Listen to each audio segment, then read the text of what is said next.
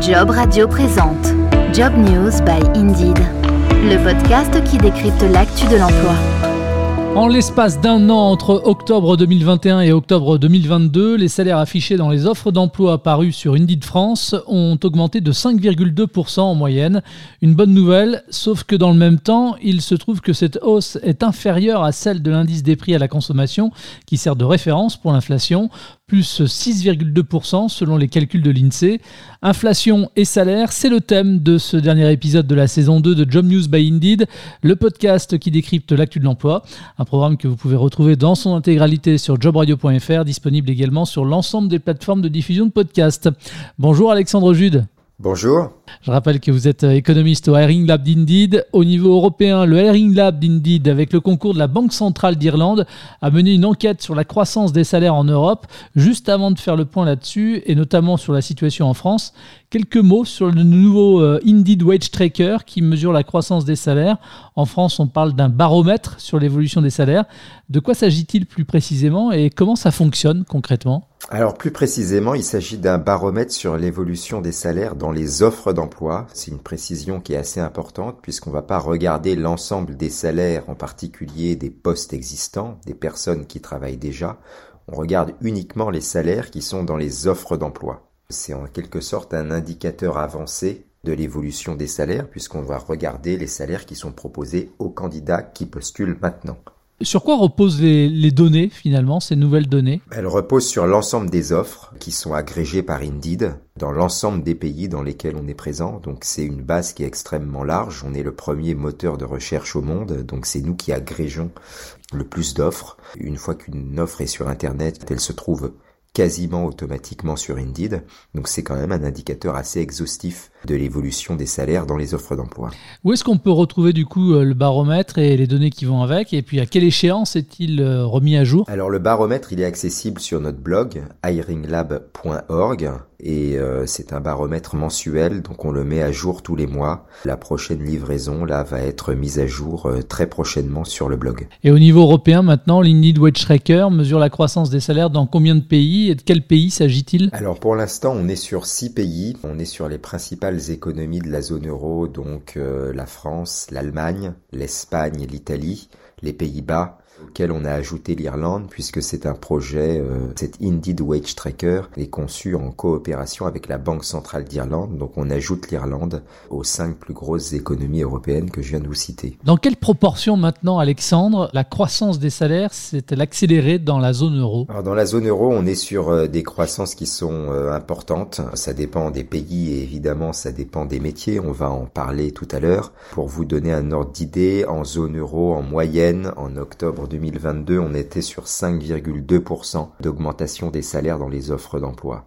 Donc c'est vraiment des augmentations qui sont assez importantes. C'est moins qu'aux États-Unis, mais euh, ça a commencé à accélérer du côté des salaires dans les offres d'emploi en Europe. Et dans quel pays la hausse des salaires finalement a été la plus importante? Quel classement peut-on euh, établir? Alors l'Allemagne arrive en tête puisqu'on est à 7,1% d'augmentation des salaires en Allemagne. C'est un pays où le marché du travail est extrêmement tendu. Il y a très très peu de chômage, 3% de chômage en Allemagne.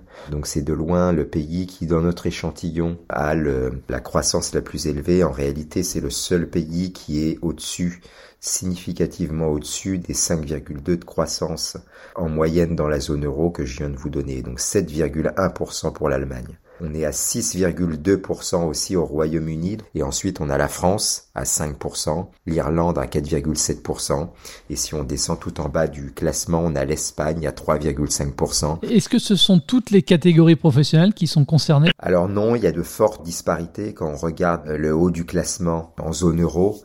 On a euh, tout ce qui est donc les, les professions qu'on a dites essentielles pendant la crise, le nettoyage et l'assainissement, la restauration, le transport routier, ces professions-là sont au-dessus, bien au-dessus de 7% d'augmentation des salaires, près de 8% d'augmentation des salaires, 8,1 pour le nettoyage et l'assainissement. Donc on est clairement sur une distribution finalement qui est, qui est assez large. Hein. Par exemple, les métiers de col blanc les métiers de cadre, les métiers dans, par exemple dans le développement informatique affichent des hausses de salaire qui sont vraiment très très faibles. Sur les métiers que je viens de vous citer, on est sur des hausses de salaire en France aussi d'ailleurs qui sont à peu près à 8%. Donc bien au-dessus de la moyenne. Alors, des taux de croissance euh, des salaires, mais qui restent toujours inférieurs à l'inflation. Alors, en moyenne, il reste effectivement inférieur à l'inflation, puisque si on regarde l'inflation euh, française, on était à 6,2% en octobre, contre 5% à peu près d'augmentation des salaires. Donc on est effectivement sur cet indicateur d'augmentation des salaires dans les offres en dessous de l'inflation. Ça veut dire qu'à terme, on peut s'attendre à une poursuite de la baisse du pouvoir d'achat hein, qui s'est enclenchée avec euh, cette période d'inflation assez élevée. Donc ça, c'est, on va dire, une mauvaise nouvelle en moyenne pour les salariés. Mais encore une fois, dans un certain nombre de secteurs, vous avez des augmentations de salaire qui dépassent l'inflation et en particulier dans les secteurs qui sont sous très forte tension. Ceux que je viens de vous citer tout à l'heure, on peut aussi ajouter par exemple les services à la personne. On recherche énormément euh, d'auxiliaires de vie, d'infirmières, d'infirmiers, et pas seulement depuis le Covid, c'est des, métiers qui étaient déjà pénuriques bien avant la crise, donc on est sur une pénurie structurelle. Sur ces métiers-là, on est sur des augmentations de salaire qui restent supérieures à l'inflation. Quand on a parlé là, des secteurs d'activité qui avaient connu finalement la plus forte progression des salaires, on parlait au niveau européen, finalement au niveau français, on retrouve les mêmes secteurs? On retrouve effectivement les mêmes secteurs. J'ai pris de façon, euh, on va dire, euh, à alterner des exemples en France et en Europe. Si on regarde stricto sensu la France, on a le commerce de détail aussi qui arrive assez haut dans l'augmentation des, euh, salaires, à 6,6% en octobre 2022 sur un an. Ensuite, on a la restauration, les services à la personne arrivent très très vite, comme je vous le disais, avec la puériculture. Et ensuite, on a le stockage et l'entreposage et le nettoyage et l'assainissement. En France, les augmentations de salaires sont un peu plus faibles en moyenne dans la zone euro, c'est probablement l'Allemagne qui tire hein, l'ensemble des taux de croissance vers le haut. Quand on regarde la zone euro, en France, on est plus en tête de classement sur des augmentations en octobre 2022 qui étaient euh, de 6,6% dans le commerce de détail. Si on descend dans le classement, les soins infirmiers sont à 5,9%, le nettoyage et l'assainissement à 6,1%, la puériculture à 6,4%. Est-ce que l'on sait quand la croissance des salaires doit culminer ou c'est impossible à anticiper? Alors c'est assez compliqué. Si on reste sur les indicateurs du marché du travail et sur en particulier les niveaux de tension sur les différents métiers, on sait qu'il y a des métiers qui sont en tension structurelle, hein, la restauration, le commerce de détail, le transport routier, le stockage et l'entreposage, le nettoyage et l'assainissement. Il est probable que la tension sur les salaires, donc la pression à la hausse des salaires se maintienne sur ces secteurs-là, finalement tant que la conjoncture, tant que la croissance tient. Et là, on revient à des problématiques, on va dire, plus macroéconomiques, de croissance au niveau international. Pour l'instant, les prévisions finalement sont pas si pessimistes quand on regarde les chiffres de l'OCDE, du FMI, de la Banque mondiale. On reste sur des niveaux de croissance qui sont positifs, en particulier pour la France. Pour l'instant, le marché du travail français tient les prévisions de chômage sont relativement euh, optimistes. Peut-être que sur les prochains trimestres, on aura une légère augmentation, mais on restera sur des niveaux qui sont très très bas. Donc du côté des salaires, tant que la croissance tient, le marché du travail devrait tenir et les augmentations de salaires, en particulier sur les métiers que je vous ai cités, devraient se poursuivre. Alors malgré cette hausse des salaires également constatée en France sur un an et du fait de l'inflation, de quel ordre le pouvoir d'achat des Français a-t-il reculé? C'est assez compliqué de mesurer le pouvoir d'achat en ce moment. L'INSEE sort des évaluations trimestrielles. Sur le dernier trimestre, on a eu un rebond de 0,8% mais euh, sur le premier trimestre de l'année, on était à moins 1,8% et sur le deuxième trimestre de l'année, on était à moins 1%. Donc finalement, quand on regarde sur l'année 2022, on est plutôt sur un pouvoir d'achat en recul. Sur euh, les indicateurs qu'on a nous, sur les salaires dans les offres d'emploi en moyenne, on pense que cet indicateur de pouvoir d'achat devrait continuer à baisser dans les trimestres qui viennent.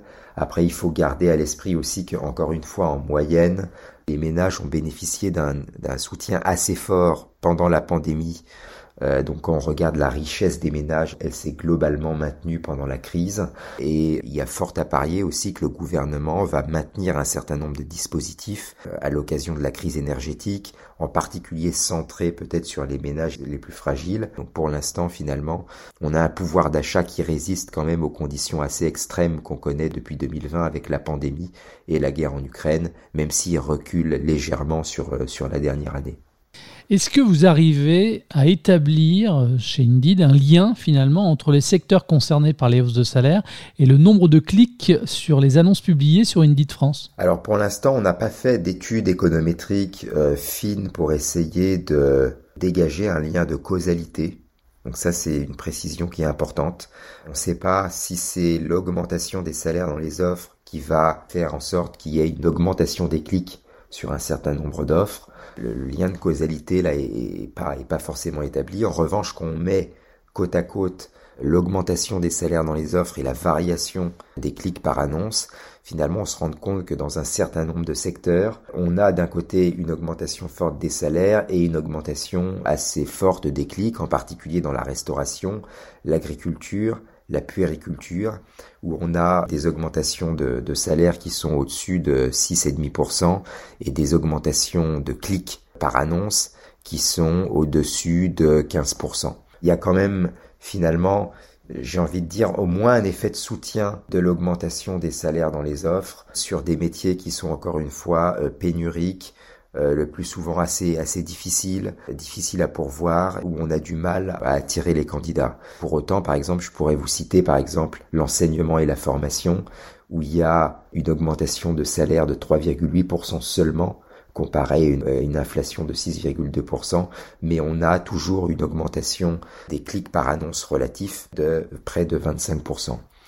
Alors, en tout cas, dans une étude que vous avez réalisée sur le Hiring Lab d'Indeed, vous avez constaté que la quasi-totalité des métiers qui voyaient leur salaire augmenter, plus que la moyenne, ne se prêtaient pas facilement au télétravail. Là aussi, est-ce qu'on peut donner quelques petits exemples? Alors, exactement. Donc là aussi, on ne peut pas encore pour l'instant dire qu'il y a véritablement un effet de substitution entre euh, finalement les augmentations de salaire et la possibilité de télétravailler. Est-ce que les RH utilisent ça comme un levier pour, euh, dans un certain nombre d'emplois, peut-être essayer d'éviter d'augmenter les salaires en disant aux candidats potentiels, bon, vous avez déjà du télétravail, c'est un avantage.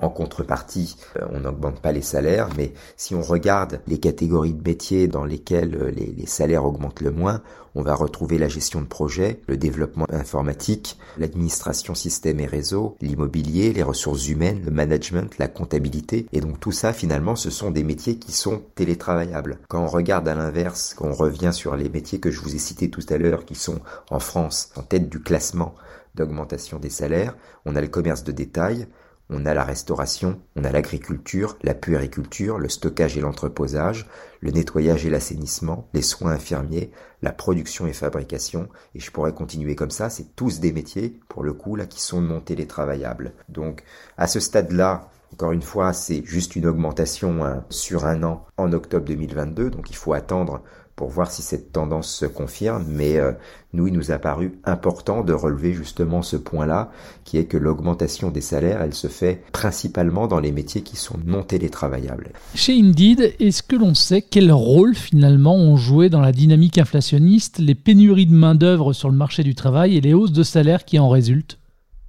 Pour répondre très simplement à votre question, un rôle assez, assez marginal pour l'instant. C'est pour ça qu'on regarde la relation euh, prix-salaire. Pour l'instant, l'augmentation des prix, donc l'inflation en Europe, elle vient principalement euh, des prix énergétiques. Donc ça, c'est vraiment la principale explication à l'inflation. Après, ce qui se passe, c'est que évidemment, l'augmentation des prix énergétiques, elle se diffuse dans l'économie progressivement aux autres secteurs. Mais pour l'instant, c'est vraiment pas les salaires qui sont responsables de l'augmentation de l'inflation. On a effectivement une problématique sur le marché du travail. Le marché du travail est très tendu. Les entreprises ont du mal à trouver des candidats, donc il y a un certain nombre d'augmentations de salaires dans un certain nombre de secteurs. Mais c'est pas ça qui a créé véritablement l'inflation très très importante qu'on constate euh, en zone euro et en France. Alors on a parlé des salaires, on a parlé d'inflation. On arrive en fin d'année, on est en fin d'année, on a peut-être envie de se projeter. Quelles sont finalement pour vous, pour Indeed, euh, les perspectives pour 2023 alors les perspectives, elles sont très très incertaines, même quand on regarde les économistes dont le travail finalement est de faire de la prévision, c'est très très incertain. les dernières prévisions de la Banque de France, ils savent pas vraiment si l'économie française va tomber en récession ou va pouvoir euh, rester en territoire positif. Donc ça, c'était des prévisions qui dataient de septembre. Les prévisions un peu plus récentes de la Commission européenne, du FMI, de la Banque mondiale sont un peu plus optimistes. 0,7% de prévision de croissance pour 2023. La France a, entre guillemets, la chance dans ce contexte-là de pas trop être exposée au contexte international. On n'a pas une industrie qui est très très importante, par exemple, dans le, dans le PIB, dans la, dans la génération de, de richesses, contrairement à l'Allemagne. Donc pour l'instant, au sein de la zone euro, j'ai envie de dire, les perspectives françaises restent positives. Donc la vraie question, c'est véritablement quel sera le contexte mondial dans les prochains mois? Si euh, il y a des pressions accrues notamment sur les marchés énergétiques. Si euh, le gouvernement est obligé de couper l'électricité par exemple dans un certain nombre euh, de régions, ça aura évidemment un impact assez important sur la production. Donc on est véritablement dans une période où il y a énormément d'incertitudes. Les risques sont quand même euh, assez biaisé à la baisse, j'ai envie de dire. Et quand on regarde le niveau de négativité, c'est des niveaux de négativité qu'on n'a pas connus depuis les confinements de 2020 et bien avant depuis euh, la grande crise financière. Pour résumer, on est sur un contexte qui est extrêmement incertain. La zone euro va rentrer en récession vraisemblablement dans les euh, trimestres qui viennent. Pour l'instant, la France est en bonne position. On est aussi le pays de la zone euro dans lequel l'inflation est la plus faible. La question, c'est jusqu'à quand ça va pouvoir tenir, jusqu'à quand ça va pouvoir durer, si le contexte international ne s'améliore pas. Merci beaucoup Alexandre. Merci à vous. Ça s'appelle Job News by Indeed, saison 2, c'est le podcast qui décrypte l'actu de l'emploi. Merci de votre fidélité à ce programme et à très vite. Job Radio vous a présenté Job News by Indeed, le podcast qui décrypte l'actu de l'emploi.